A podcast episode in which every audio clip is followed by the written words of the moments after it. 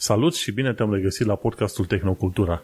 Suntem la episodul 103 denumit Pandemie de conturi false. Gazele tale preferate, Vlad Bănică și Manuel Cheța te salută. Hello, Vlad! Salutare, bine te-am regăsit! Bine te-am regăsit și eu. Subiectele noastre de astăzi sunt iPad este dezamăgitor, multe conturi false pe rețelele sociale și un internet fără parole. Nu uita, pe toate platformele unde asculti podcastul, să dai un like, share sau un review, în așa fel încât să ajungă la cât mai mulți oameni. Așa că, după un intro extraordinar de mult, hai să te întreb pe tine, Vlad, cu ce te lauzi în ultima săptămână tehnologică a ta? Măi, uh, să știi că n-am avut uh, evenimente deosebite în ultima săptămână. Um, poate în afară de faptul că iarăși mă, mă lupt un pic cu telefonia mobilă, cu rețelele, am aici am tot felul de probleme. Ioxo pe care i-am lăudat atât de mult, nu știu, am povestit uh, săptămâna trecută despre asta. Nu mai țin minte. Nu cred. Au cam dat cu băta în baltă în ideea că mi-am dat seama că am uh, probleme cu, cu iPhone-ul ăsta pe care l-am eu în momentul în care am două SIM-uri în el. Practic unul fizic și, și unul uh, un eSIM. Și tot, uh, tot încercând să-mi dau seama care e problema, am șters SIM-ul de, de la Ioxo și mi-am dat seama că n-am nicio modalitate de a-l reinstala în telefon, uh, decât mergând în, într-un magazin Orange, ceea ce mi-e un pic imposibil în uh, perioada următoare. Și am rămas fără el parțial și m-am tot gândit ce să fac. În fine, asta ar fi uh, așa o mică problemă, nu e foarte gravă, dar neplăcută, adică un abonament în care vezi, Doamne, totul e online și totul poate fi controlat de pe aplicație și totul e foarte așa, de fapt, uite, pentru cea mai banală chestie să-ți reinstalezi eSIM-ul, trebuie să mergi într-o agenție. O scăpare mare din punctul meu de vedere. Uh, m-am interesat cum ești pe la alte rețele și se poate. De exemplu, la Vodafone Germania, dacă pierzi eSIM-ul, ți-l poate trimite foarte frumos pe mail. Nu trebuie să mergi în nicio agenție, nu trebuie să mergi nicăieri. Cum mi se pare și modern și corect, de altfel. Și Ai vrut ce... să fii modern și uite că ți-a sărit modernitatea în cap, la firma aia cel puțin. Da, ce să faci? Din greșeli învățăm, știi? Mi-am dat și eu seama de niște chestii, poate își dă seama și Ioxo de niște probleme acolo, cine știe. Uh, mergem înainte așa cum e. În rest m-am jucat, am, am intrat așa din nou în febra jocurilor retro, ca să zic așa. Săptămâna trecută ziceam că o să mă apuc de Bioshock Infinite, m-am apucat. Am jucat niște Bioshock Infinite săptămâna asta. Uh, foarte fain, foarte distractiv, un concept mișto față de Bioshock 1 și 2. Chiar era cazul să schimbe macazul și um, se întâmplă într-o direcție faină. Orașul ăla uh, în ceruri, ca să zic așa, e o idee foarte interesantă. Uh, un gameplay destul de ok, care să zicem că în ziua de azi n-ar mai fi considerat modern, fiind un pic prea liniar, știi, nu e atât de open world cum se practică acum, dar uh, e fain, îmi place și uh, o să joc în continuare, sper să-l termin în cât mai scurt timp. Cam o să-ți placă și, și finalul jocului, o să vezi tu, dar până atunci joacă-te pe parcurs și vezi ce descoperi, o să fie foarte interesant. Da, o să fie mai multe jucat. semne de întrebare, da. L-am mai jucat și atunci, dar tot ce țin minte este că l-am jucat sau că a apărut în perioada în care nu aveam cel mai grozav computer. Și știu că mă chinuiam, mergeam foarte puține frame-uri cu toate detaliile la minim, nu mai țin minte toată povestea, nu mai știu cum se termină. Și atunci, practic, îl joc the way it was meant to, știi? Adică în modul în care trebuia jucat din, din start, doar că la momentul respectiv nu s-a putut. Da. Da, foarte bun. Bun, în cazul meu, ce am descoperit de curând, eu folosesc foarte des Google Maps, pentru că mi-e greu să țin minte adrese și ce vrei tu. Și atunci pun un pin în Google Maps, unde trebuie să mă merg la un pub să mă întâlnesc cu un prieten sau ceva. Și ce am descoperit de curând este că au apărut niște iconițe pătrățoase pe Google Maps. Nu știu dacă le-ai văzut și tu. Și cei de la mm. Google Maps mi-au, mi-au dat un mesaj și au spus iconițele pătrate, alea sunt reclame în Google Maps. O firmă mm. poate să plătească să apară în Google Maps ca reclamă și apare cu pătrat. Iconița o să le fie pătrată. fi văzut asta. Și asta e o chestie mai nouă. Nu știu dacă e mai nouă pe Europa, dar cel puțin în Londra am descoperit-o. Și pe știi, telefon? normal... Bănuiesc că pe telefon, nu? Pe, da, pe Google Maps și eu pe telefon este. Des, dar nu, încă nu mi-a apărut. Poate e o chestie de UK momentan. Deocamdată, da. Pentru că vezi tot felul de alte forme, dar când apare cu pătrat, atunci o să știi că alea sunt reclame plătite de către firme, să apară în Google Maps, să iasă mai în evidență, știi? Pentru că, în mod normal, când te bași pe Google Maps, nu ți restaurantele sau anumite localuri în evidență. Dar dacă plătește, acum uite că o să iasă în evidență ceva mai bine. Și atunci, uite că reclamele au ajuns și pe Google Maps. era, era vremea să și ajungă și te puteai gândi că mai devreme sau mai târziu vor găsi o metodă prin care vor monetiza Google Maps. Da. Și asta am descoperit eu. Într-un fel îmi pare rău că singura chestie la care mă gândesc e ce se va întâmpla când atât de multe firme, companii, restaurante, etc. vor vrea reclamă pe Google Maps încât nu o să mai poți deslu și harta de, de, de reclame, știi? Nu știu păi, exact păi, cum, cum se, se va pune problema. și în, în AdWords acum, înțelegi?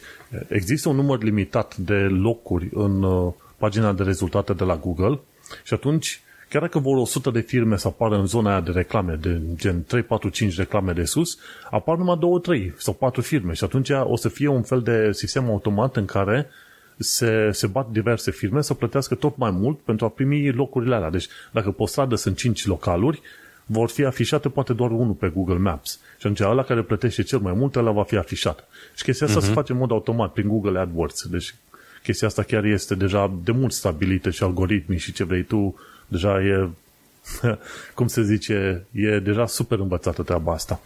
Și cu da. asta zic, am descoperit-o de la Google Maps și într-adevăr e bun, e bun, hai să bage și reclame, vorba aia. E un serviciu care l-am, pe care l-am folosit foarte, foarte mult și când am fost în Spania, oriunde mă duc, Google Maps. Și chiar dacă uneori dă greș, de cele mai multe ori 99% din timp este chiar foarte bun. de am vrut să pomenesc. Vor apărea reclame în Google Maps curând, dacă nu sunt în România de acum, deocamdată. Ce am mai descoperit mm-hmm. în ultima săptămână a fost la Pixel 6, are secțiunea de video. Tu înregistrezi un film care îți place ție și ăștia au o funcție foarte interesantă făcută la Pixel 6 la video, îți arată niște puncte aleatorii în video și spun dacă vrei o poză cât mai clară din acest video, uite, du-te la punctele alea și cu degetul apeși pe anumite zone din înregistrare și zona aia poate fi exportată ca o poză de sine stătătoare din film. Și aia, aia mi s-a părut o chestie foarte faină la Pixel 6. Nu știu dacă la alte pixeluri este, dar am descoperit-o de curând. Și într-adevăr, pozele sunt destul de clare, să zicem, stabilizate, ce vrei tu pe acolo. Și e o funcție interesantă. Dacă vrei, dacă film... știi că de, sunt oameni care tot filmează. Le place aia, le place aia, le place aia. Și atunci zic, măi, am vrea să extragem de aici niște cadre chiar foarte faine și în afară de mersul cadru cu cadru ca să vezi și mai fain, n-ai cum să-ți dai seama cum obții tu o poză cât de cât bună din acel video. Dar uite că Google Pixel cu camera chiar face treaba asta pentru tine. Găsește două, trei poze din alea pe care le poți exporta. Super genială faza. Da, nu e rău. Um, nu știu dacă iPhone are ceva similar, nu am uh, încercat niciodată. În schimb, la iPhone, ce se poate e în timp ce filmezi, există și un buton de foto acolo și poți să faci o poză în timp ce filmezi, știi? Dar după ce ai filmat, nu țin minte să, să existe ceva similar. Poate nu mi-am dat eu seama pentru că nu prea filmez cu el. Dar e interesant. Stau să mă uit dacă găsesc acum chiar la, la videourile astea, unde este videoul ca, pe care l-am făcut de curând, ar trebui să-mi arate, nu știu dacă vezi tu, uite, în partea de jos e, e linia de progres și îți arată puncte. Da. Știi? Puncte deasupra liniei de progres. Și acolo unde sunt punctele, acolo poți să export. Deci facem chestia asta live. Hai să mă uit. Mă gândesc unde? că sunt niște, niște porțiuni unde ai ținut cumva telefonul mai stabil sau cum hotărăște unde sunt punctele alea? Efectiv nu știu algoritmul, dar zice export top shots. Și uh-huh. atunci îți apare o chestie care îți arată ceva de genul ăsta, export frame, export uh-huh. cadru, numai că văd că nu se focusează bine camera. Și atunci poți să zici, ok, vreau să export pe asta și o exportă to camera folder și acum mă uit uh, și a exportat o poză destul de frumușică. Acum nu se vede la camera asta, dar da, uh, mie chiar seama. îmi place. Deci procesul uh-huh. este intuitiv și contează enorm de mult, mai ales că majoritatea oamenilor petrec mai bine de jumătate din timp pe telefon. Contează enorm de mult să ai niște chestiuni care sunt intuitive. Ai filmul, vezi niște punctulețe, ai apăsat export, și gata, alegi cadrul potrivit și ai mers pe mai departe. Deci e, e o chestie foarte faină în Pixel 6. Nu știu dacă la alte pixeluri e același lucru, știi? Da, mișto. E o funcție interesantă. Poate fi utilă în momentul în care ai făcut un video unui loc și cumva nu mai apuci să faci poze sau nu ești mulțumit cu pozele, poate cumva o parte din video a ieșit mai bine decât pozele pe care le-ai făcut și atunci. Și, exact. Da. Și acum, pe mai departe, hai să nu zicem că cred că o să fie un război uh, atomic sau ceva, dar, ca întâmplare, mi-am luat și un Geiger counter, un uh, aparat din la analizator de radiații în asta nucleare, știi, alfa, beta și gamma, știi? Okay. Și după niște verificări pe website de review-uri, până la urmă am luat ceva cam pe la 120 de lire. Nu scump, e, e pe partea mai ieftină, știi, a aparatelor ăstora de uh, analiza radiațiilor. E de la, e, se numește GQ, GMC, GMC 320 plus Geiger Counter. Și adevărul e că eu de mult vreau să-mi cumpăr un din asta, cam de prin vremea când am luat acel uh, radio Duronic, știi ce am spus eu, radio pe baterie, dar care are și solar și pe care îl poți încărca și de la manivele, știi? Uh-huh. Și cam de pe vremea aia vreau să iau și un Geiger Counter din asta. Nu, nu-i fi neapărat prepper, dar uh, să zic să am și eu, nu știi, nu știi niciodată când ai nevoie. Și l-am comandat în vine mâine. A, și deci e de la firma... încă să-l testezi. Nu, nu, e de la firma QG și se numește GQ, GMC 320 plus Geiger Counter. Și e, e, un, uh, e un counter foarte simpluț, bineînțeles e creat în, e creat în China, e asamblat în China cel puțin, dar pe specificații americane. Și vedem, uh, săptămâna viitoare o să vin cu un review și cu diverse chestiuni pe care le-am descoperit folosind aparatul respectiv. Dar aia vreau să zic, nu că s-ar întâmpla, dar zic, e bine să am un aparat de la micuț. nu știi niciodată care este treaba, știi? Vorba aia, Londra e mai vizată decât München sau Brașovul, de exemplu. E și mai greu de atins. Deci, e și mai greu de atins, într-adevăr. Da, deci trebuie avut asta. Dar s-ar putea să ai surpriza să găsești radiații în locuri în care nu te așteptai. Adică uh, de la, nu știu, fructe și legume, la temirce, alte chestii care vin din zone din astea mai dubioase și pe care s-a mai detectat și în trecut uh, radioactivitate. Poate nu foarte mare, dar mm, ceva mai mult decât uh, ai crede. Sunt, poți să găsești radioactivitate în tot felul de chestiuni ceramice, mai vechi de 100-200 de ani, care au fost făcute cu materiale, chiar cu dioxid de uraniu, ceva de genul ăsta, uh-huh. și atunci poți să găsești. Bun, și trecând de chestiunile, chestiunile astea semi-desperiat, pe, în perioada asta m-am informat și eu puțin mai mult ce e cu bombele astea nucleare, tactice, strategice, știi ce am vrut să aflu care e diferența, știi că se tot discută. Și ce că e o diferență destul de mare între bombe nucleare tactice și alea strategice, știi? Când auzim de atacuri de asta cu bombe care distrug un dita mai orașul, alea sunt bombe strategice, deci bombe de alea care ar trebui să câștige războaie. Pe când astea tactice sunt uh, bombe care ar putea distruge un cartier două, înțelegi? Și asta uh-huh. se numesc tactice pentru că sunt menite să te ajute în, uh, în bătălii. Nu neapărat să câștige războiul pentru tine, cum e aia strategică, dar să câștige anumite bătălii. Asta ca să știm și noi care e diferența. Și un lucru interesant în toate discuțiile astea, dacă, dacă tot m-am informat, este că tratatul ăsta de neproliferare a armelor nucleare prevede doar uh, administrarea bombelor strategice, bombelor nucleare strategice. Deci în discuțiile pe care le au ei de, de a reduce armamentul ăsta nuclear, aveau ideea de a reduce doar bombele atomice care pot distruge un oraș gen Londra, înțelegi? Dar nu alea mici, mai micuțe, strategice, înțelegi? Uh, tactice, pardon. Deci bombele alea tactice nu sunt acoperite de tratatele astea de neproliferare rare. Limba română e grea. Știi? Deci, uite, chestia asta nu știam. și acum, uite că o știi și tu. Da, e interesant și e într-un fel înspăimântător. da, deci cu alte cuvinte, vezi, vezi ce înseamnă să nu, să nu ai informațiile potrivite și mă enervează că nici la, la tot felul de articole din asta, fie că articole sau un media, fie că e BBC, The Guardian, Independent, Politico, Economist, îi fac tot felul de articole din asta, dar nu explică mai care e diferența între una și alta și din punct de vedere legal ce acoperă una sau alta. Deci din punct de vedere legal și internațional, dacă Putin folosește chestia aia, tactică, o bombă nucleară tactică, ar fi teoretic uh, permis, într-un fel spus, știi? și atunci e dureros să, să vezi că informațiile astea lipsesc din media obișnuită și este enervant. În fine, mergem pe mai departe la o știre ceva mai veselă și anume am terminat Uncharted 4 The Thief's End. Foarte mișto jocul, are o istorie foarte simpatică, are ups and downs, ce vrei tu, ca într-un film foarte mișto. Are acțiuni, secțiuni de acțiuni foarte interesante și grafica bună. Deci efectiv extraordinar de bună, mai ales că jocul a fost făcut când? În 2013, 2014, când? Pe PlayStation. Uh, Destul de, de mult. Sunt ceva anișori, da. Dar s-ar putea ca varianta asta de PC să aibă niște texturi mai bine puse la punct, cred. Nu sunt foarte sigur. Oricum, jocul arăta extrem de bine și acum, nu știu, 7-8-9 ani când a apărut. Deci, uh, nu pot să zic că mă miră Eu, am, eu l-am jucat pe PlayStation-ul meu 4 Slim și arată extrem de bine tot acolo. Exact, și eu zic a fost super fain. În pachetul de Uncharted pe care l-am luat este și următorul uh, joc, am și uitat care este numele lui, după A Thief's End e un altul. Efectiv l-am uitat, dar uh, și la grafică super mișto, faină, n-am ce să mă plâng. Cam asta a fost săptămâna mea. A fost ceva de diverse, de, da, plină de diverse chestiuni de asta mai micuțe și mai, uh, să zicem, mai mult sau mai puțin relevante. Hai să trecem în subiectele de zi cu zi și sunt curios să văd ce, ce ne-ai adus tu pe aici. Da, măi, eu, uite, am fost leneș, am uh, găsit sau am curat doar un subiect săptămâna asta, deși vreau mai multe, dar cumva nu mi-a atras nimic în mod deosebit atenția.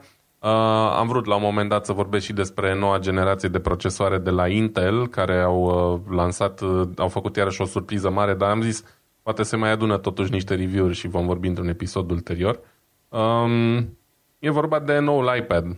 Anul ăsta Apple a lansat, na, ca de obicei, cu mare fast, tot felul de, de produse noi uh, din gama lor și nu au fost primite foarte bine, din păcate, sau cel puțin nu atât de bine cum se, cum se așteptau ăștia de la Apple.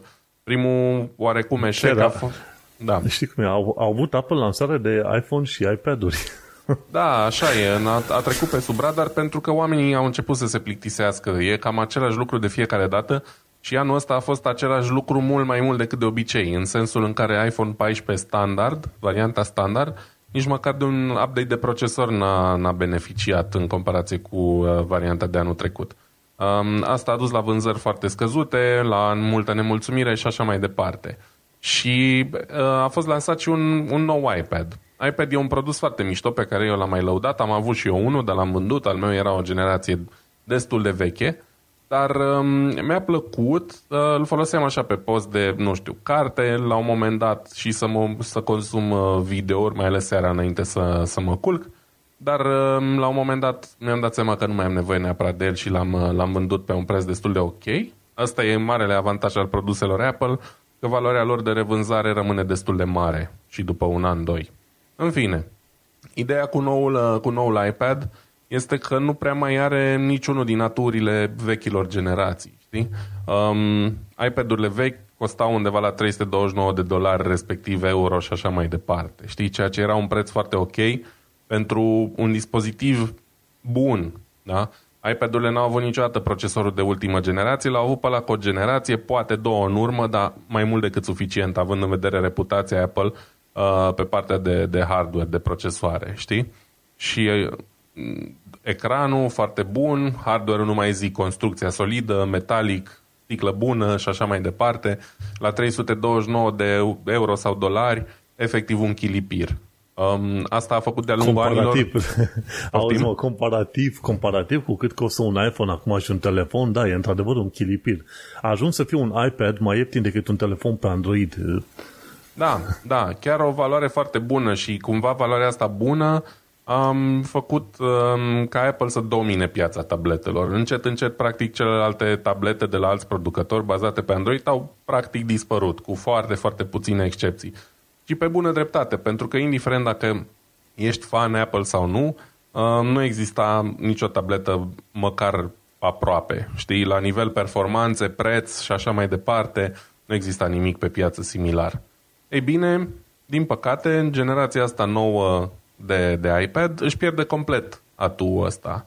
Pentru că iPad-ul nou, față de cei 329 de dolari americani cât costa uh, în trecut, a sărit la 449 de dolari preț pentru varianta standard, da? cu cea mai puțină memorie și așa mai departe. Ceea ce înseamnă o creștere uh, de 36% 36% e foarte mult dacă stăm să ne, să ne gândim. Eu înțeleg, poate s-au scumpit materiale, poate nu știu ce, dar totuși 36% e o creștere semnificativă. Știi? Și oamenii ăștia de la The Verge mai adaugă, bă, te gândești că vrei să folosești iPad-ul ăla nu doar ca un ecran pentru consum multimedia. Poate unii își doresc să-l folosească la facultate sau la școală sau să scrie sau să, nu știu, muncească pe el, mă gândesc și eu. Pentru asta ai nevoie și de tastatura compatibilă de la Apple, da? Care și aia costă 250 de dolari. Bașca unii ori să mai vrea și Apple Pencil-ul ăla, care costă și el 100 de dolari. Și uite așa, ai sărit la un preț de, nu știu, în jur de 800 de dolari, da? Deci tableta costă practic cât un laptop foarte bun, știi? Și se întreabă lumea și mă întreb și eu, pe bună dreptate, dacă mai merită să, să-ți iei o tabletă, știi? Cumva iPad-ul nou beneficiază și de procesorul M1. Deci au sărit acum cumva de la, uh, cred că beneficiază și pe asta standard, dar trebuie să, să, mă, să mă documentez. Pentru că în trecut foloseau procesoarele cu o generație mai veche, acum, mă uit rapid, acum am impresia că au sărit la M1, dar nu știu dacă nu cumva doar Pro. Mă uit foarte repede. Da, um, acum sau să mă gândesc la ce ți-ar mai trebui tablete, nu, doar, 14, în cazuri, doar în cazuri specifice. Înainte probabil vrei să te uiți, să ai un iPad sau o tabletă în genere, să citești, să te uiți la filme, dar ai văzut telefoanele cum au venit, de, devenit ceva mai mari, oamenii nu mai stau așa de mult pe tablete. Adică înainte vedeai oameni cu tablete făcând poze prin oraș, recunoșteai da. un turist de la un kilometru când vedeai că face cu tableta. Dar acum gata, s-a cam dus uh, istoria asta cu tablete. Dacă tot vrei să vorbești, vorbești pe telefon. Dacă vrei să faci, uh, să citești documente tot de pe telefon, le faci. Nu mai sunt multe chestii, doar în anumite cazuri. De exemplu, tabletă grafică, dacă îți trebuie, în mod precis. Da, era o nișă de, de oameni care se gândeau că pot folosi un iPad uh, pe post de înlocuitor de laptop, știi? Um, și asta poate ar fi făcut sens când costa 329 de dolari și când puteai să-l folosești cu o tastatură Bluetooth uh, oarecare de pe piață, mă rog. Um, dar problema e că sistemul de operare e schilodit, să zicem așa, pe față de un laptop, deci nu, e, nu, nu ai parte de Mac OS-ul ăsta pe care l-am eu pe MacBook. Ai efectiv parte de același soft de pe un telefon cu ceva îmbunătățiri și atunci asta înseamnă că nu-l poți folosi ca pe un laptop în adevăratul sens al cuvântului, știi? Și la banii ăștia, dacă e să adaugi cât cost, să aduni cât costă un iPad cu o tastatură ok, lăsăm penselul la o parte, că e un, e un caz destul de specific, doar pentru graficie, nu oameni de, de genul ăsta, da? Și tot ajungi undeva la 700-750 de dolari, um, asta, din nou, pentru varianta cea mai, cea mai ieftină de iPad, da, cu memoria minimă și așa mai departe, bani de care ai cam putea să-ți iei la reducere, dacă prinzi o reducere, un, uh, un MacBook Air. Da? Atunci ai un laptop în, ad- în adevăratul sens al cuvântului, cu o tastatură incorporată, cu un ecran mai mare și foarte bun, cu, uh, nu știu, uh, port de, de căști, că am înțeles că iPad-ul nou nu mai are nici mufa de căști și așa mai departe, știi? Și atunci, cumva, ăștia de la Apple s-au cam, s-au cam împușcat în picior și se canibalizează un pic, știi? Nu prea mai, nu prea mai înțelegi pentru ce e iPad-ul ăsta. E suficient de scump încât să nu se justifice folosirea lui ca, nu știu, o tabletă e prea, nu știu, slab ca funcții față de un laptop ca să-l poți folosi în loc de laptop și așa mai departe. E într-o situație foarte ciudată. Știi? Știi cum e? La fel ca radioul obișnuit nu va dispărea ideea de tabletă niciodată, dar în mod clar nu, nu o să vă mai fie interesant așa pentru oamenii în marea majoritate. N-am prea văzut oameni cu tablete, vorbesc serios. Deci fie sunt cu telefonul, fie sunt cu laptopul, dar cu tablete undeva o suță cămilă între asta două, efectiv n-am mai văzut oameni de mult timp așa. Mai să știi... De, cu niciun fel de tablete, pe nicăieri.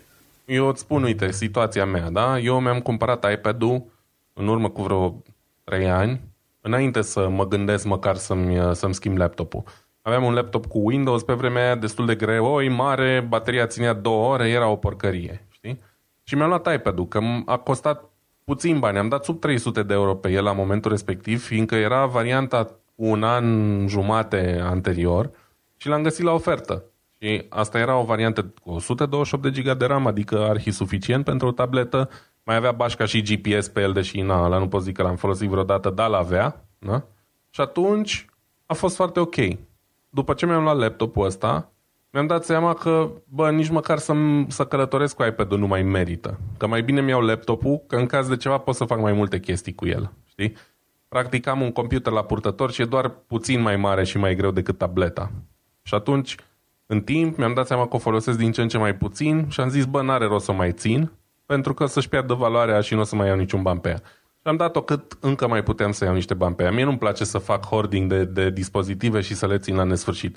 în momentul în care îmi dau seama că nu mai folosesc ceva la potențialul da, pentru care e destinat, încerc să scap de ele și să-mi recuperez cât mai mulți bani înapoi. Știi? Așa și trebuie. Apropo de, de chestia asta, de ce s-a făcut uh, atât de mult tranziția către laptopuri? Păi, una la mână, ai scăpat de CD-ROM-uri, care erau chestii, erau dispozitive destul de mari în laptop, și a doua rămână, ai scăpat de hard discuri.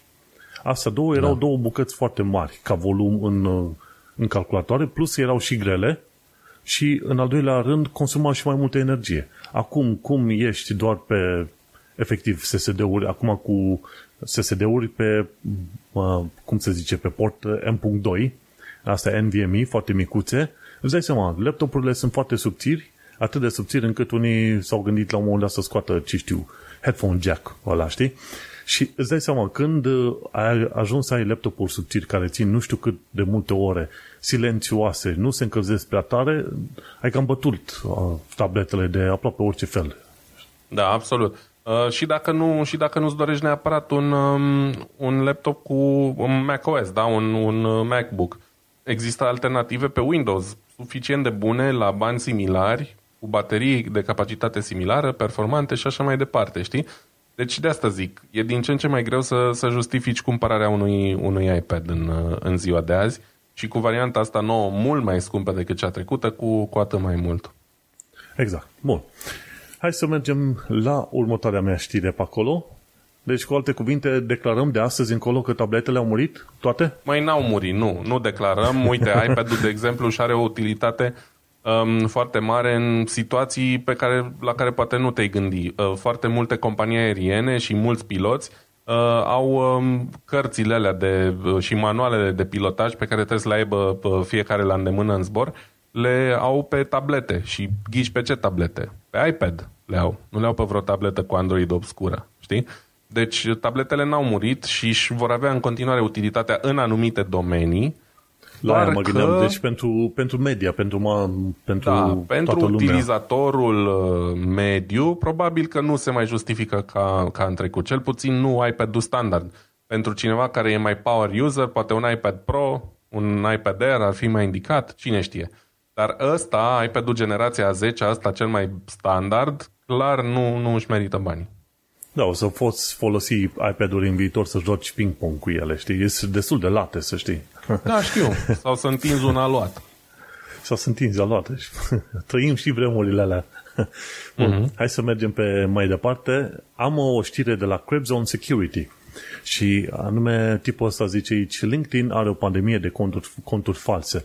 Bineînțeles, conturile false sunt o problemă peste tot, create de acei boți, știi? Boți sau roboți, cum uh-huh. zice noi mai pe scurt. Uh, și LinkedIn, în, uh, în mod normal, nu prea vine cu o mulțime de informații legate de ce se întâmplă pe platforma aia, știi? Dar se pare că de curând, undeva pe 10 octombrie 2022, ci că existau 570 de mii de conturi de LinkedIn care specificau faptul că angajatorul lor este Apple. Ori nu știu dacă Apple angajează atât de mulți oameni la, la, la, în, în forțele lor de muncă, știi? Și ce s-a întâmplat? Ci că a doua zi, deci pe 11 octombrie, jumătate din profilele alea au dispărut. LinkedIn a făcut curățenie, efectiv. Gândește-te mm. ce înseamnă jumătate din profilele care spuneau că sunt angajați la Apple, de fapt erau conturi false. Gândește-te ce dificil este pentru orice fel de rețea din asta socială, că e LinkedIn, că e ce vrei tu, să managească conturile astea false. Și uite-te că la fel sunt și la Amazon, de exemplu. La Amazon erau cică 1,2 milioane de conturi care spuneau că sunt partea Amazon pe LinkedIn și cam uh, de pe o zi pe alta au tăiat vreo 400 de mii de asemenea conturi, deci mai erau 838 de mii care spuneau că sunt angajați la Amazon. Și e, e o chestie interesantă să vezi cum reușesc ăștia de la LinkedIn până la urmă să dea de, de capătul acestor conturi. Bineînțeles, prea multe detalii ei nu dau, pentru că e ca și cum ai uh, dezvălui, să zicem, algoritmul de la Google Search, știi? Dacă știi algoritmul, o să te joci cu el până când reușești să ajungi primul rezultate, știi?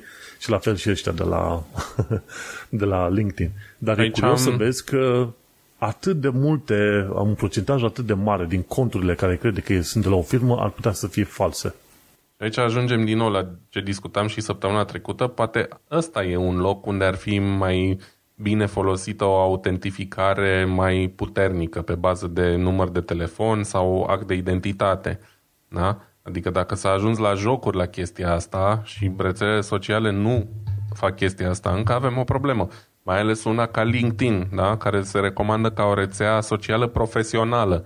Aici nu mai vorbim doar de poze cu cățeluși și cu flori și icoane. Aici vorbim de oameni care, nu știu, impersonează efectiv angajații unui business enorm, știi?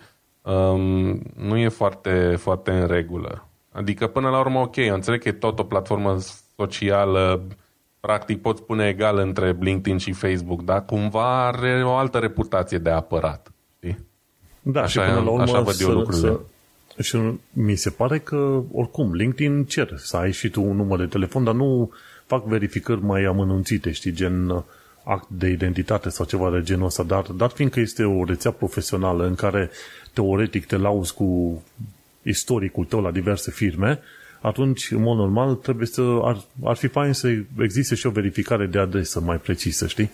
Dar da. știi cum e, orice fel de sistem ar exista, ăștia care vor să facă conturi false, le vor face. Adică vor găsi o metodă prin care să păcălească cumva sistemul. Cam asta e. Și au fost situații că eu urmăresc niște podcasturi de, de, de developer, cum e Stack Overflow, de exemplu. Sunt oameni care uh, sunt developer care vor să se angajeze, știi? Și sunt contactați prin LinkedIn de către recrutori care sunt, care teoretic lucrează în firma de HR, în departamentul de HR al firmei X, gen Google, ok? Ăștia, developerii, cred că intervievează pentru Google, își dau tot felul de detalii, trec prin procesul ăla de intervievare și, bineînțeles, când e vorba să te angajezi, introduci detalii, gen uh, cont de bancă în care să fii plătit uh, Social Security Number, număr de securitate socială, ce vrei tu, un fel de, cum se zice, un CNP, și după aia descoperă că firma aia de fapt nu există, că ei au fost păcăliți. Au trecut prin procesul ăla de intervievare și vrei tu și au fost păcăliți, că firma aia nu există și doar la furat datele developerilor. Să vezi ce chestie. Da, și nu e o situație tocmai, prea bună. Tocmai când este vorba de LinkedIn, ar trebui niște măsuri ceva mai, mai puternice, ca să nu fii păcălit. Pentru că o parte din interviurile pe care le-am avut, le-am avut și eu cu, prin LinkedIn, dar, bineînțeles, m-am uitat și eu puțin mai atent, ok, să văd dacă firma există, dacă oamenii sunt ok. Atunci când faci uh, ședințele pe Zoom, dacă este un subdomeniu de Zoom, gen, uh, să zicem, uh, tu ești Vlad, vlad.zoom.com, când se fac acele meeting-uri, știi? Și trebuie să fiecare firmă își ia un subdomeniu al său, gen, să zicem, electrica.zoom.com, ceva de genul ăsta. Deci m-am uitat la câteva mm-hmm. detalii să să mă asigur că nu sunt uh, păcălit pe acolo, să trec printr-un proces din asta așa, care să mă păcălească și după aia să-mi fure detaliile. Și e, e cât se poate de reală treaba asta și poți fi păcălit prin Facebook să trimiți tot felul de bani unor oameni așa presupus nevoiași, dar prin LinkedIn, când crezi că ai trecut prin procesul de intervievare și îți dai contul de bancă, e altă problemă, înțelegi? Da. Și de am vrut să și pomenesc cu chestia asta, pentru că cel puțin în vest, LinkedIn-ul este un instrument destul de puternic și săptămânal primesc, să zicem, 4-5 mesaje diferite de la firme diferite care ar vrea să mă angajeze sau să, să măcar să începem un proces de intervievare și așa mai departe, știi? E nițel important pentru mine, știi? It hits home, cum se zice în limba engleză, înțelegi? Și de aia am vrut să pun chestia asta pe aici. Și eu am folosit și... LinkedIn ca să, mă, ca să mă angajez aici și nu odată. Deci, uh, de asta zic. E un pic mai important decât uh, niște poze cu floricele pe Facebook. Da, și atunci stai să te gândești, chiar în articolul ăsta de la Crepson Security, de exemplu, Nicholas Weaver, cercetător la International Computer Science Institute la Universitatea din California, spunea, băi, să faci fiecare cont durează un cont din ăsta fals și să angajezi armate în asta de boți costă destul de mult și atunci nu înțelegem de ce și cine ar putea face și dacă într-adevăr își scot uh, pârlealea, cum se zice în limba română, pentru conturile astea multe și false pe acolo, știi? Și atunci, uh, știi cum e, LinkedIn spus, uh, au spus și ei că caută tot felul de metode de protejare, înțelegi? Mai gândește-te, deci jumătate din conturile de la firma aia, cum zice Apple, au dispărut așa de pe zi pe alta, îți dai seama. Da. Incredibil. Și e, mai ales pe LinkedIn, nu știu acum cât de multă importanță are LinkedIn pe România, de exemplu, dar pe vest are, e, are. E, în principiu, dacă stau să mă gândesc, e, prin, e LinkedIn și după aia sunt rețelele ale alte la care apelezi, gen hired.com, cord.co, ce mai e reads.co.uk pe, pe UK. Ce mai sunt pe UK? Mi se pare, e Indeed și e Monster, Monster, de exemplu. Monster.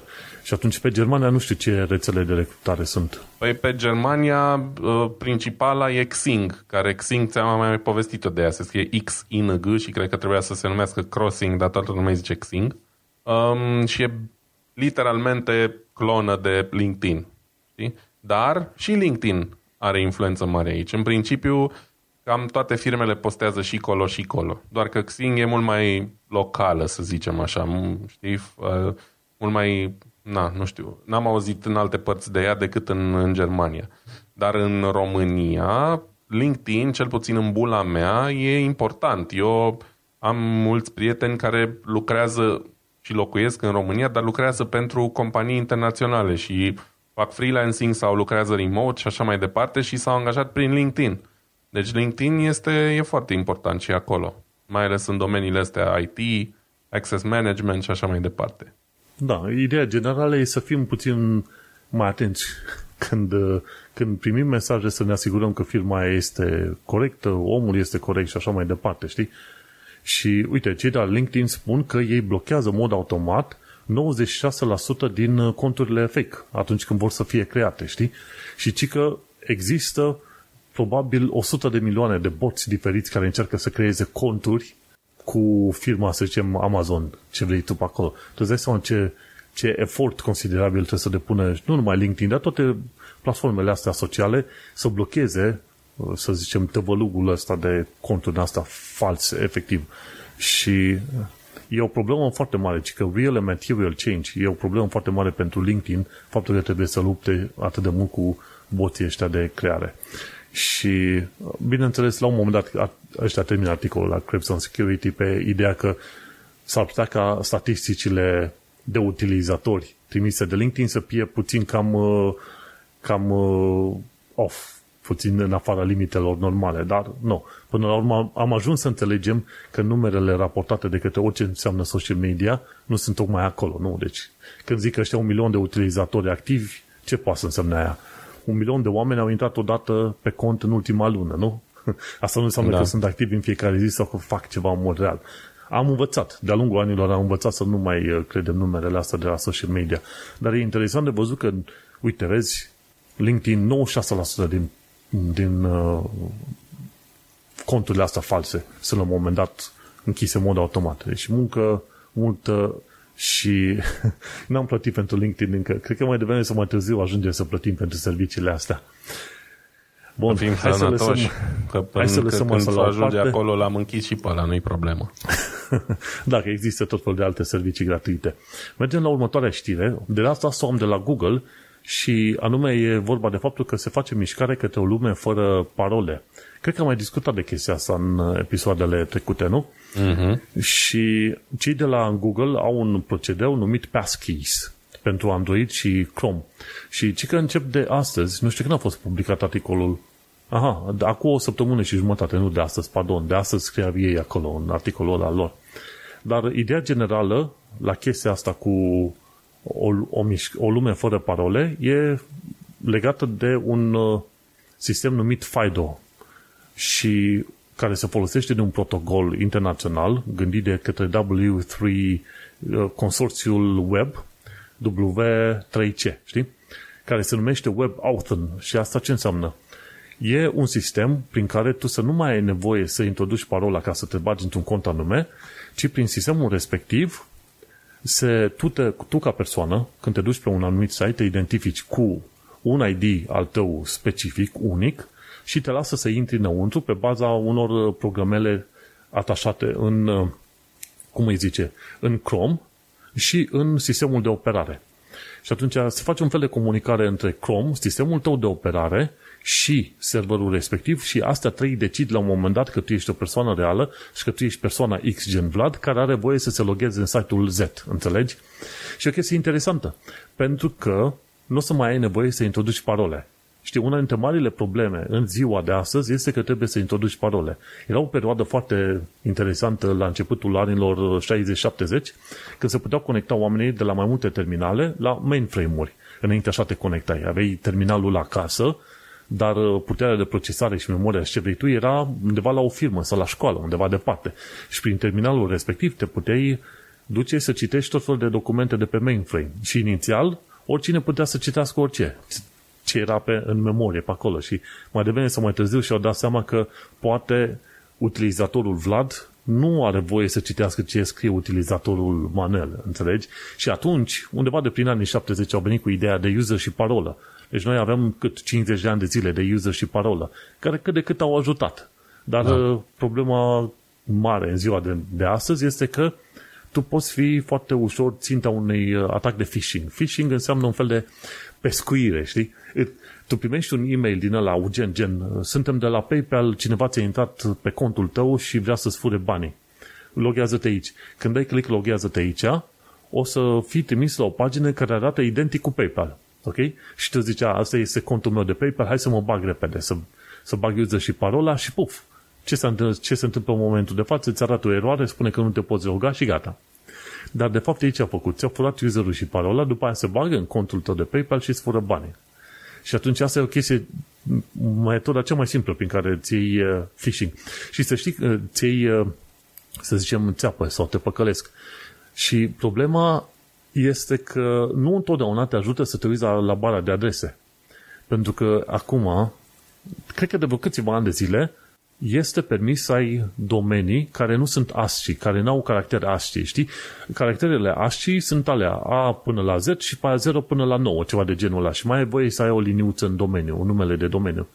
Și ale erau ușor de înțeles și de procesat și de citit și puteai să-ți dai seama citind domeniul respectiv dacă ești pe google.com sau paypal.com sau dacă ești pe paypal phishing.com. Înțelegi faze de asta. În momentul de față poți să înregistrezi un domeniu la care, de exemplu, să zicem, e PayPal, dar Y-ul respectiv are un alt punct deasupra. Știi, pe, una, pe unul dintre cele două picioruște de la Y, știi? Pe I cu punct, PAL. Și nu, nu te uiți foarte atent că ei au înregistrat un domeniu care seamănă, dar nu este. Pentru că acel Y este un cod special și care este permis mai nou de către ICANN, ICANN fiind, să zicem, autoritatea internațională pentru Uh, domenii, pentru liberarea de domenii și poți fi făcălit. Deci nici măcar uitându-te în bara de adrese. Mai mult, nici măcar uitându-te la HTTPS, știi, la partea de securitate, nici măcar cu aia nu mai poți fi, poți fi cu adevărat protejat. De ce? Pentru că există servicii automate prin care poți să primești un uh, certificat SSL valid. Și atunci, care e problema? Deci, Site-ul arată exact ca PayPal, domeniul arată foarte aproape de PayPal, ești pe HTTPS și totuși tu introduci user și parola și ți s-a furat alea. Și vezi, la, la ce s-a ajuns cu tehnologia în ziua de astăzi. Tocmai de aceea au apărut sisteme de genul ăsta, Web Authn, este un protocol care îți permite să faci autentificarea persoanei trecând peste ideea de user și parolă. Procesul tehnic nu prea înțeleg, am urmărit câteva articole din astea, dar uh, mă cam depășește, sincer. Dar, în principiu, ce e de înțeles că, una la mână, trebuie să ai, uh, să ai un browser compatibil care cunoaște protocolul ăsta, după aia ce mai trebuie în toată afacerea asta este să ai un autentificator în calculatorul în care lucrezi și, bineînțeles, serverul în sine să înțeleagă protocolul ăsta, serverul fiind de la site-ul la care te loghezi tu. Și atunci, stai să te gândești că asta este încă în lucru, înțelegi? Încă n-au apărut uh, serviciile astea live, dar se vor uh, da live probabil, acum încep un beta testing, înțelegi, lunile astea. Și probabil la anul, dacă nu cumva în celălalt an, o să vedem tot mai multe asemenea servicii, după ce reușesc să facă și niște programe care să fie mai ușor ingerabile de către populația largă. Să zic că, uite, tot ce e de făcut, dai click aici, dai click aici, faci setarea inițială aici și gata. Și așa am stabilit identitatea ta ca fiind Vlad, care are voie să se logheze pe site-ul ăsta. Și e o chestie foarte, foarte mișto, efectiv, sincer. Îmi place ideea asta și este o, e, o idee, e o măsură prin care nu se mai pot fura parole, pentru că n-au cum. Pentru că browserul discută cu serverul respectiv direct și împreună discută cu calculatorul tău. Și atunci, tot felul de chestii în asta în care ți se fura userul și parola, trebuia ca tu să fii trimis pe un site oarecare și de pe site-ul ăla să ți se fure userul și parola. Acum, degeaba te trimite acolo pentru că tu o să te folosești de un butonat special din browser care te va conecta la site-ul tău. Și e super, super mișto, foarte, foarte mișto treaba asta, știi? Eu sper doar să nu fie discriminator și să introducă cât mai repede și pe uh, iPhone chestia asta. Din câte am citit acolo, e disponibilă momentan pe Android și pe Chrome.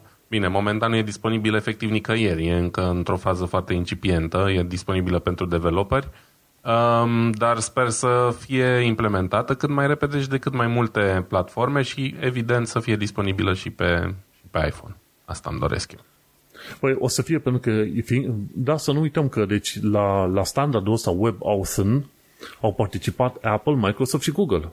Deci e clar că sistemul ăsta va fi mai devreme sau mai târziu prezent și pe, și pe partea asta altă, cum îi zice, și foarte pe bine. Apple iOS, ce vrei tu. Și chestia foarte interesantă este că cum îi zice, va fi și pe telefonul tău mobil acela sistem și pe, pe sistemul de operare obișnuit, deci pe, pe, multi, pe chestiuni multiplatformă. Și de aia zic, eu mă bucur de chestia asta, suntem pe drumul cel bun, la anul sperăm să vedem primele implementări. Și e aceeași chestie de Squirrel, de care ți-am spus eu, de la Steve Gibson, de la Security Now. Deci el chiar lucrase ani întregi la, la sistemul și procedeul respectiv, ca mai apoi să vină firme de asta mari și zică, ok, hai că noi facem asta. Dar e fain.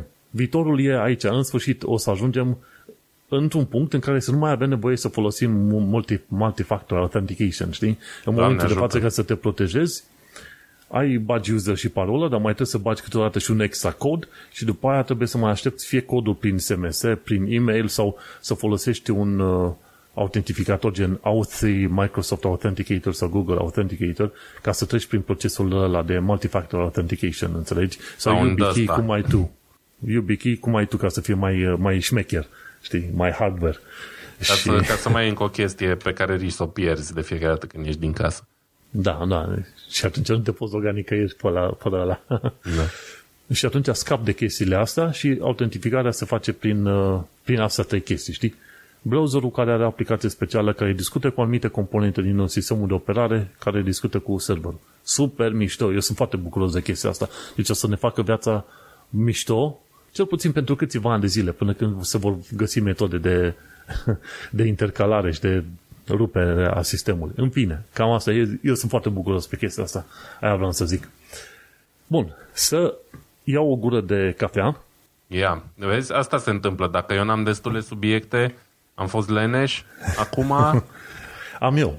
Ai tu și... atât de multe și că nu mai ai apul să iei nici măcar o gură de cafea. Ce să zic, exact. Nu, și cum e, nu se poate nimic fără cafea. Și într-o zi ar trebui să facem un episod. Aici. Ca să da. pauză. nu neapărat. Da. Bun, și la video tutorial, mie îmi plac, mie îmi plac filmele de la tipul ăsta. Îl ascult pe tipul de la video tutorial, pe Cristi, din 2010. De la el am învățat cum să instalez un WordPress. În vremea aia în care eu ce făceam în momentul respectiv, instalam Windows-urile pentru oameni.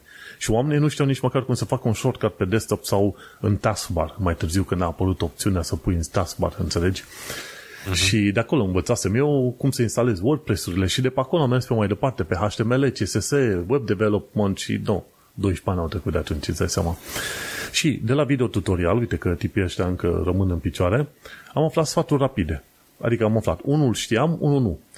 Unul la mână, când pleci din țară sau dacă interacționezi în mai multe limbi cu oamenii, într-un fel e bine să poți face switch foarte ușor de la tastatură română la tastatură, să zicem, engleză, germană, franceză, ce, ce folosești tu pe acolo, înțelegi? Și Eu sfatul știu. general, exact, și sfatul general este să folosești tastatura română pentru programator. Și tastatura aia română pentru programator, ce face?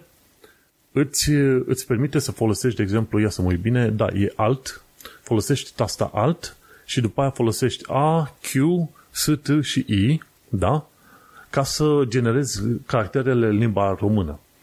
Și asta e un lucru foarte bun. Știi, dacă te uiți la ce urăsc cel mai mult e tastaturile românești, care sunt stil românesc.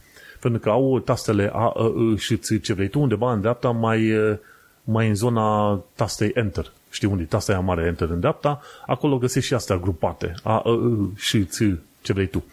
Și este complicat pentru că dacă te muze pe tastatura aia, te duci la cineva, la un prieten să-l scrii pe calculator, e bine, omul respectiv uh, nu are, are tastatură pe UK, pe SUA, pe ce vrei tu.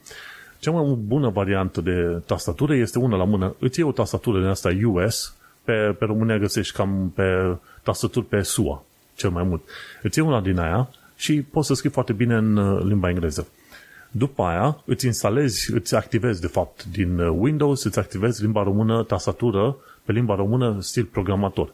Și atunci aia ce înseamnă? Aia îți permite ca tu să folosești diacritice dacă folosești litera tasta alt, după aia cu A, Q, S, T, I. Deci când apeși pe alt și S, o să fie și. O să-ți arate, o să-ți printeze pe ecran și. Dacă faci alt și T, o să fie Ț, alt și I, o să fie I din I. Ok? Când faci alt și A, o să fie E, E, I din A, pardon, ba nu, E e E-ul nostru obișnuit și Q-ul este, alei, alei singurul mai diferit, e Q va fi I din A. Înțelegi? Dar e destul de ușor să faci tranziția de la unul la altul și te înveți. După aia poți să joci între tastaturi foarte, foarte repede când ai nevoie să schimbi limbile pe acolo. Și eu cred că e util pentru o mulțime de oameni care, să zicem, au nevoie să interacționeze mai multe limbi și să nu se încurce întotdeauna cu tastaturile să fie schimbate de colo-colo, știi?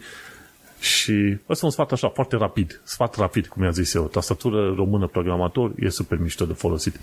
O altă chestie pe care nu știam acum. Și anume, poți să folosești mouse cu telefonul mobil. Uite, efectiv n-am știut treaba asta.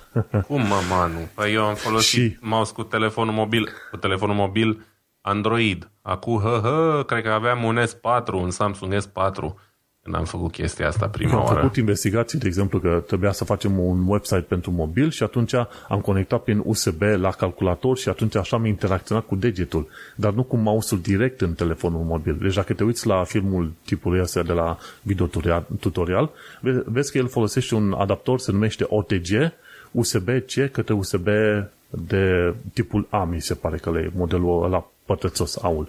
Eu am făcut chestia și... asta cu un mouse cu Bluetooth, deci n-am avut nevoie de adaptor, dar am făcut-o de mult.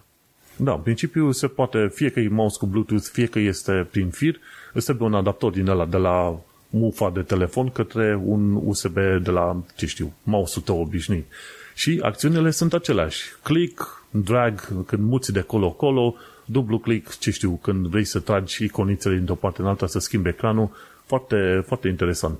N-am știut pentru că efectiv n-am avut ever nevoie să folosesc un mouse cu un telefon. E puțin cam contraintuitiv, ca să zicem așa, știi? Da, bine, Dar... și eu am făcut-o doar de distracție, să vedem cum e, că n-am, nu pot zic că am avut nevoie să fac chestia asta, dar am făcut-o la un moment dat de, de fan. Da, tipul ăsta, Cristi, de la video tutorial a explicat, măi, ai avea nevoie să folosești când telefonul ți este stricat, la, la, ai spart ecranul respectiv și va, partea de touch nu mai merge. Și atunci, într-adevăr, trebuie să gândești că poți folosi până la urmă un mouse foarte bine cu telefonul la mobil. Super Ma... mișto, uite, Știi cum e? Lucrez în web development de atâta și nu știam treaba asta. Ce vrei? Să știi că asta e o chestie de, de om care nu vrea să renunțe nici în ruptul capului la un telefon. Când nu-ți mai merge deloc touchscreen-ul și în loc să cauți să ți-l repari sau să-ți schimbi telefonul, o să umbli cu mouse-ul la tine ca să poți să folosești în continuare telefonul ăla. Aia da, respect. e hardcore user, nu ca să zicem așa, nu? Da, hardcore, die hard și ce mai vrei tu. Și foarte pro, uh, cum se numește, anti-absolution, da? Adică un, un tip care, care nu vrea să renunțe, să, pro, să producă mai mult gunoi decât e necesar, să zicem. Mă, acum, sincer, și cum e, aici discutăm și de psihologia umană. Eu mă uitam la Pixel 7, nu are aproape nimic în plus Bun. hardware față de Lumesc. Pixel 6, dar uh, chestia care e, doar pentru că era nou, măi, mi se scurgeau cu puțin ochii după el. Mai ales că ăștia de la Google Store pentru că am cumpărat Pixel 6 de la ei, mi-au spus, măi, uite, dacă noi îți trimitem Pixel 7, tu ne trimiți Pixel 6 tău și putem să stăm până la vreo 250-300 de lire din costul total al lui Pixel 7. Și aia ar fi fost, telefonul ar fi fost vreo, ce știu, 550 de lire sau spre 600. Dacă îmi dădeau pe Pixel 6 o, un discount de vreo 2-300 de lire, eram fericit. Deci aveam, dădeam efectiv pe Pixel 7 un fel de 300 de lire, să zicem, știi? Și e o, e o măsură chiar foarte faină, dar uh, sunt puțin cam, uh, cam uh, limitat așa cu bugetul în perioada asta și n-am vrut să fac treaba asta. Dar uh, chiar uh, mi se cu, îmi ochii puțin după Pixel 7 Deși nu are nimic special. Dar vezi, psihologia asta umană, Că mulți se laudă că oamenii sunt uh, mare brânză de raționali, calculează totul. Nu, nu calculezi. Multe chestii le faci așa pe, unii, pe fond e, unii emoțio- sunt, emoțional. Da. unii ori fi raționale, eu nu sunt așa. Și singurul motiv pentru care n-am luat un Pixel 7 e că sunt în, uh, sunt în gaură în perioada asta, nu altceva. Înțelegi? Deci poate că sunt rațional din punctul ăsta de vedere. Poate. Asta nu e Bun, lucru hai rău. să, da, hai să ne ducem la știrile pe scurt, că nu mai am foarte mult pe aici, dar uh, sunt câteva lucruri foarte faine de, despre care și vreau să vorbesc mult și bine, dar uh, hai să nu-i ținem pe oameni prea mult așa. Bun, una la mână, de la Tech Explorer am aflat că s-a făcut un test nou de viteză de transmisie de data, de broadband, ok? 1,84 de petabytes pe secundă printr-un cablu de 7,9 km lungime. Deci 1,7 petabytes înseamnă, asta înseamnă 1840 de terabytes. Ok? Și un terabyte e 1000 de gigabyte. Hai să zicem așa, în, în linii mari, ok? Și asta ce ar însemna? Un gigabyte ar fi cam un film, nu? Un terabyte, 1000 de filme. Ei, E, ai exagerăm. 1000 Dacă e să luăm un, un film la calitate Blu-ray, ăla are vreo 30-40 de gigabytes. Da, da, hai să zicem. Dar uh, ce ne uitam noi cu AVI și cu DivX și Alea vrei da, tu, alea ale da. erau pe la, un, pe la un giga, așa. Că noi suntem, uh, începem să ne apropiem foarte ușor de generația dinozaur, știi? Da. Deci de-aia zic eu. Și atunci ai, uh, să zicem, un film un giga, un tera e 1000 de filme și ăștia transmit 1840 de filme pe secundă.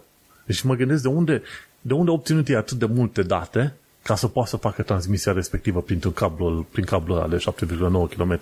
Și sunt Le-au echipe fake-uit. din, uh, da, orice. Au, au dublat, ce știu, chiar filme, orice vrei tu pe acolo, au dublat extraordinar de multe uh, detalii. Dar oameni din, uh, cercetători din Danemarca, Suedia și Japonia au făcut testul ăsta și este absolut incredibil.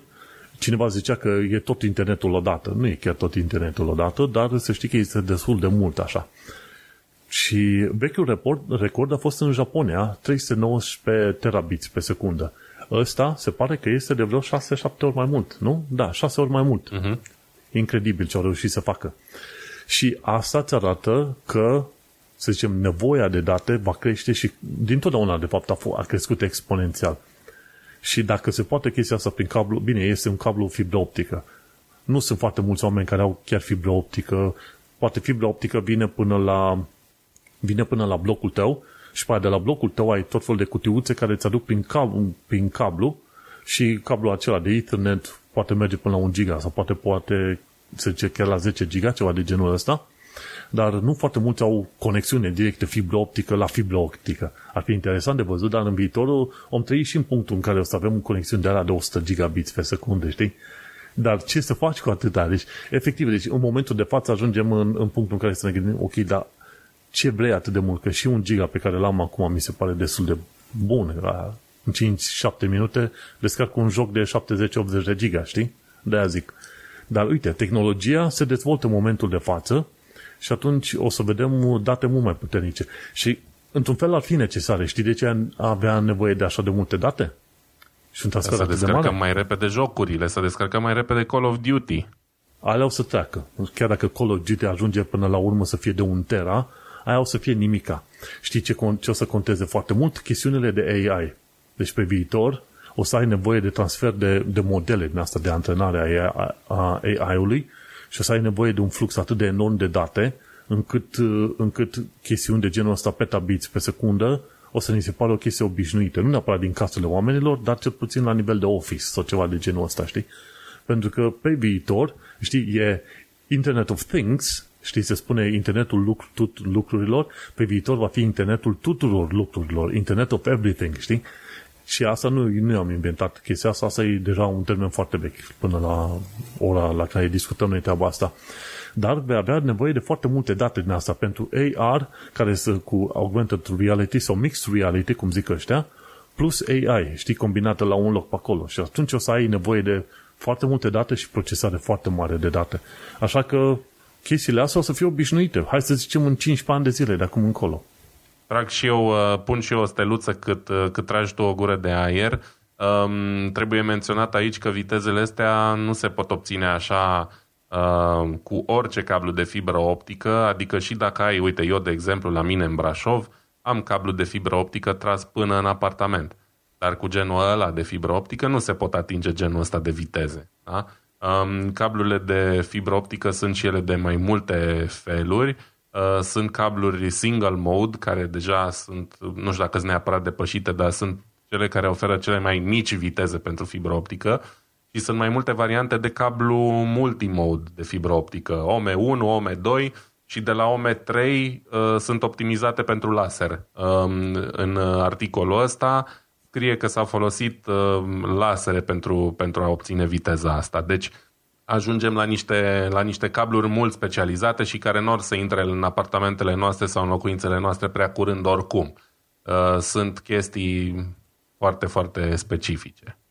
Da, că zice acolo 37 de fire din asta de fibră optică și pe fiecare fir din asta poți să schimbi, poți să trimiți 20 și 23, 223 de tipuri de date, știi? Pe diverse frecvențe, să zicem, pe diverse lungimi de undă și pe diverse faze. Și da, ce vrei datele astea sunt transmise în par- paralelizat, practic, și asta trebuie să da. menționăm, că nu, sunt, nu e transmis un bit după alt bit după alt bit, da? Deci nu e ca, nu știu, ca pe, același, pe aceeași fibră optică poți să trimiți multe, multe frecvențe în foarte același multe timp. frecvențe și, și atunci paralelizezi datele și așa crești, crești foarte mult viteza. Îți trebuie chipuri speciale pentru asta dacă ai idee. Da. Uite unde ajungem. Dar, mergând mai departe, uite, de la Anastasia Intec am aflat că IBM a făcut, face un procesor special pentru AI, care se numește Artificial Intelligence Unit. Face sau a făcut deja, știi? Și motivul pentru care se trece pe chestie, pe microchipuri specializate pentru AI, pentru că un procesor generalizat cum avem noi în calculatoare nu este optimizat pentru operațiunile făcute de către AI. Și am înțeles că pe viitor, de fapt, computerele cuantice vor fi cele mai potrivite pentru AI, nu computerele clasice. Deci după ce că o să ai un computer quantic, probabil în 10-15 ani o să fie ceva mai comercial valabil, o să ai și AI care rulează mai bine pe un computer quantic decât pe calculator, pe procesoarele clasice. Deci, îți dai seama, big bet acum, deci pariul cel mare care se face pe tehnologie acum o să fie pe artificial intelligence, pe inteligență artificială. Și în sfârșit se ajunge în punctul ăla în care, într-adevăr, chiar poți să te îndrepți în direcția respectivă. Acum 10, 20, 30, 50 de ani de zile nu prea mergea, nu aveai tehnologie. Dar nu. Și ce am aflat de curând este că pe viitor, dacă vezi imagini mai clare pe Edge, pe browserul Edge, să știi că ăștia de la Microsoft de fapt rulează un algoritm de AI și în anumite cazuri îți face upscaling la imagini dacă sunt prea, prea blurate, prea amărâte, nu se văd prea bine, prea clar, atunci un AI din, de la Microsoft va face imaginile acelea să devină ceva mai clare. E interesantă chestia aia. Asta doar dacă cumva ți se pare că pe Edge imaginea arată mai clar decât pe, pe Chrome sau în alte părți. Asta ca să știi. Și, și dacă în care fac cumva e... au murit toate celelalte browsere existente și ai rămas cu Edge, că altfel nu înțeleg de ce l-ai folosi în continuare. Până la urmă Edge e făcut pe aceeași platformă ca Chromium, deci poate, poate unii ar vrea să-l folosească. Nu, nu zicem nu. Edge-ul, și... vechi, Edge-ul vechi, care era pe tehnologia Microsoft, da, probabil că nu. Și Dacia și Mercedes clase au patru roți și un motor. Asta nu înseamnă că sunt chiar unul și același lucru, știi? Dar uh, Edge, Edge-ul nou merge pe, pe, pe Chromium browser. Da, deci da, înțeleg, înțeleg, am exagerat. Am exagerat, da. dar pe lângă motorul ăla de browser există și multe alte lucruri care funcționează în fundal care îl fac totuși destul de diferit sau l-ar putea face destul de diferit, depinde ce decizie Microsoft cu el. Da, eu nu folosesc oricum Edge, doar foarte rar îl folosesc și asta n-am treabă. În schimb, la ce folosesc Edge e să citesc PDF-uri. Cumva mi se pare mai simpatic de citit PDF-uri în Edge decât să citesc PDF-uri în Chrome, de exemplu. Mama, și o întreagă, și o întreagă discuție de avut cu existența PDF-urilor. Erau mișto când chiar aveai nevoie să printezi foi de pe altă parte, de pe o, de pe o parte pe alta, dar în epoca în care trăim noi, PDF-urile într-un fel n-ar mai trebui să existe, nu în formatul ăsta. Aș putea avea un rant pe tema asta, dar mă abțin poate pentru o altă dată despre cât de inutilizabil a devenit uh, Adobe Acrobat Reader, care e practic fondatorul formatului PDF, adică cei de la Adobe. Și Acrobat Reader-ul a devenit atât de mare, inutil, cu tot felul de add pe care de fapt trebuie să le cumperi, că nu beneficiezi de ele, încât este absolut oribil de utilizat și eu îl folosesc zi de zi. Am la muncă documente de sute și sute de pagini prin care uneori trebuie să caut câteva litere, da? ca să găsesc un cod de eroare sau mai știu eu ce. Și este absolut inutilizabil. Dă erori la search, când dai scroll și așa mai departe, groaznic. În fine, o să vorbim despre asta și despre formatul PDF. Poate nu e o idee rea să facem așa un fel de istoric al formatului, pentru că e în continuare extrem de, de utilizat și de important. Da, și, și o greșeală, pentru că a fost fain într-o vreme, dar acum am ajuns cu tehnologia într-un anumit mod, suntem într-o lume a responsiveness, adică tot felul de ecrane sunt folosite și citite. De exemplu, e un PDF care e făcut pentru desktop, citește-l pe, pe mobil. Și dacă aplicația pe care citești PDF-ul pe mobil nu-ți dă voie să dai zoom in, zoom out, ca să vezi mai bine textul, ești degeaba. și atunci PDF-urile și-au cam pierdut din, să zicem, importanța pe care o aveau mai de mult. Dar, într-adevăr, discutăm altă dată. Bun, mergem la o altă știre de la tipul ăsta Just Have a Think. Baterie din lignină și compozit de plastic. Și ce vreau să zic, lignină e un component, e un compus din lemn. În mod normal, e lemnul, face o pastă din el și din uh, lemnul respectiv iei celuloza și din aia faci hârtie și ca produs, așa, rezultat, să zicem un fel de deșeu, este lignina, care mi se pare că nu e folosită pe nicăieri în mod real, doar îi se dă foc. Și se pare că ăștia în Suedia au reușit să facă un uh, model de baterie care folosește lignină plus compozit de plastic, în așa fel încât să genereze curent electric atunci când ai nevoie. Pentru că asta e tot, tot secretul unei baterii, să muți electroni dintr-o parte în alta. Se pare că bateria asta e mai slabă, de, are de 10 ori mai slabă decât o baterie obișnuită, dar ca tehnologie există. Și pe viitor se pare că o să ne putem bucura de baterii cu lemn. Sau nu, cu anumite chestiuni din lemn, ca să zicem așa. Dar, uh, vezi, uite, ai aflat la podcastul Tehnocultura că pe viitor o să poți avea baterii din plastic plus lemn. Altă chestie, și aici cred că o să discut foarte, foarte pe scurt, este de la Blipping Computer, am aflat că, bineînțeles, nu numai de acolo, de, de pe oriunde, că nu este ok să descarci fișiere .js sau JavaScript. Bine, în principiu, când te bagi pe un website, poți să descarci fișierele JavaScript de acolo, înțelegi? Pentru că mai toate website-urile în ziua de astăzi folosesc fișierele JavaScript. Dar dacă primești un fișier JavaScript js.js în e-mail, atunci să te ferești pentru că s-ar putea să fie malware.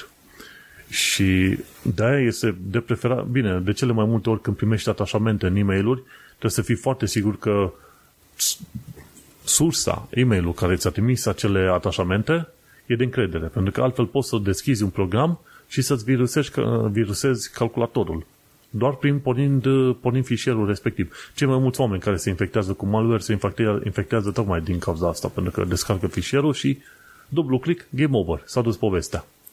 Știi?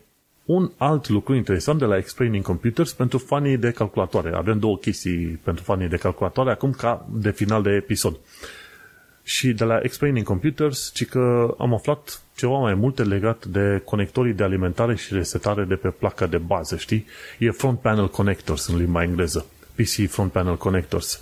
Și de fiecare dată când construiesc un PC, de orice fel, să zicem, stresul meu cel mai mare e pe direcția de front panel connectors, pentru că m-am gândit, zic, mă, dacă nu-i pun bine, dacă pun uh, cumva încurc conectorul de power cu reset și fiind că are doi pin, pun unul la power și pun unul la reset, nu, nu cumva mi de placa de bază sau ceva, știi? Și întotdeauna sunt foarte temător și mă uit pe diagramă. Pe diagramă, întotdeauna când e o placă de bază, placa de bază o să-ți vină și cu diagramă și pe diagrama respectivă o să spună și unde sunt PC Front Panel Connectors și în special ce te interesează e butonul de, de power, de pornire și butonul de resetare, reset. Și ce am aflat de la tipul ăsta și nu știam în, în mod clar, e faptul că nu contează cum pui alea două pinuri. Știi că la butonul de power sunt două, e plus și minus. Zice, nu contează cum le pui.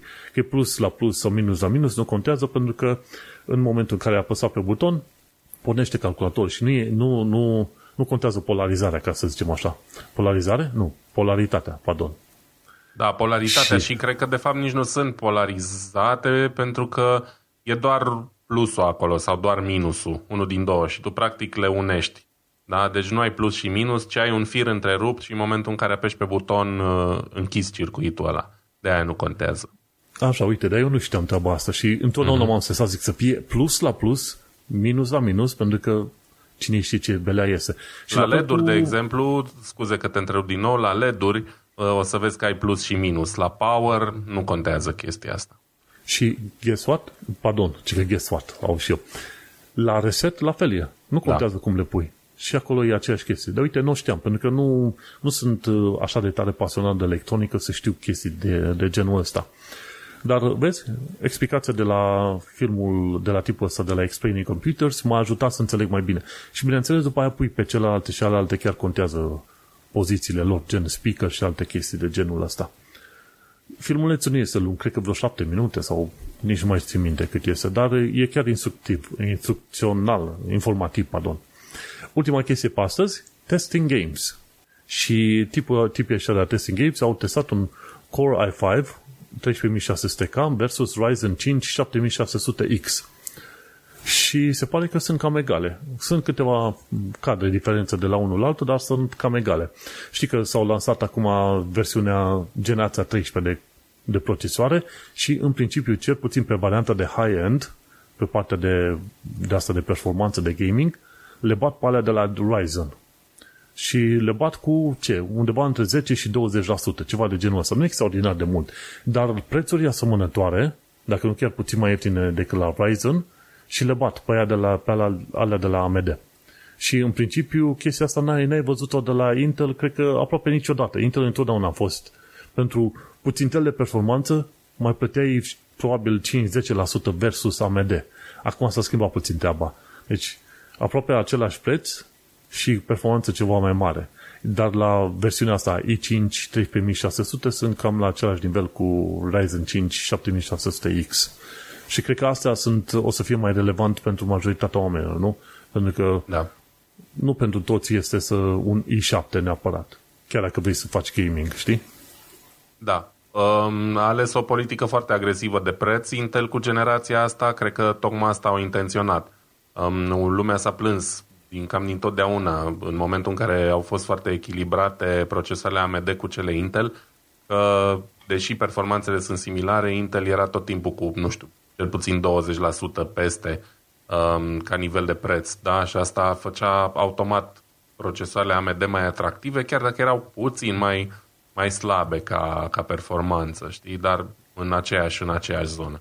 Uh, în schimb, ce mai trebuie uh, băgat de seamă sau, mă rog, pentru mine ar conta, că eu sunt obsedat de chestia asta, um, e că procesoarele Intel consumă ceva mai, put- mai multă energie generația asta. Culmea, deși de obicei um, AMD erau alea mai energofage, um, performanțele astea similare dintre 13600K și 7600X sunt cu prețul unui consum ceva mai mare, 10, 15, 20 de W, dar pentru cineva care se joacă, nu știu, 8 ore pe zi, să zic, Sper că nu există prea mulți, da? mai, mai citiți o carte, mai ieșiți din casă, uh, dar dacă te joci 8 ore pe zi, s-ar putea să se adune repejor uh, cheltuielile. Știi? Și atunci să nu mai fie cumva varianta mai ieftină neapărat. Depinde. Da, că chiar în, în tot fel de review-uri ziceau că generația asta 13 este, merge consumă și mai multă energie și sunt și mai uh, fierbinți. Rulează ceva mai fierbinți decât uh, generația cealaltă de procesoare. Culmea, culmea, deși Intel are, uh, folosește de câteva generații arhitectura asta Big Little cu um, nuclee eficiente și nuclee performance și AMD încă n-a adoptat strategia. Și totuși, în, um, în aplicații intense, Intel consumă mai mult. Da, fiecare cum, cum reușește să, să ducă. Atâta timp cât nu plătim o căruță de bani. M-am uitat la Core i5 13600, era cât vreo 300 și ceva, 340-350 de dolari, puțin mai scump decât Ryzen 5 7600X. Puțin mai scump cu vreo 10-20 de dolari, sunt cam pe acolo ca preț. Și e ok, adică în principiu pentru un procesor cât de cât bun și de gaming și de birouri, 300 de dolari e, e cam pe acolo, e cam pe acolo. Știi că da, dacă vrei să te gândești, în mod normal când vrei să-ți cumperi un calculator pe România în principiu, oamenii se gândesc să dea un 2500, maxim 3000 de lei pentru un calculator nou de gaming, pe care să-l folosească aproximativ cât 5 ani de zile, ceva de genul ăsta, știi? Uh-huh. Și atunci, în bugetul ăsta, un procesor de 300 de, de dolari sau slash euro se cam, se cam potrivește, ca să zicem așa. Da, și e ok. cu atât, da, da, exact.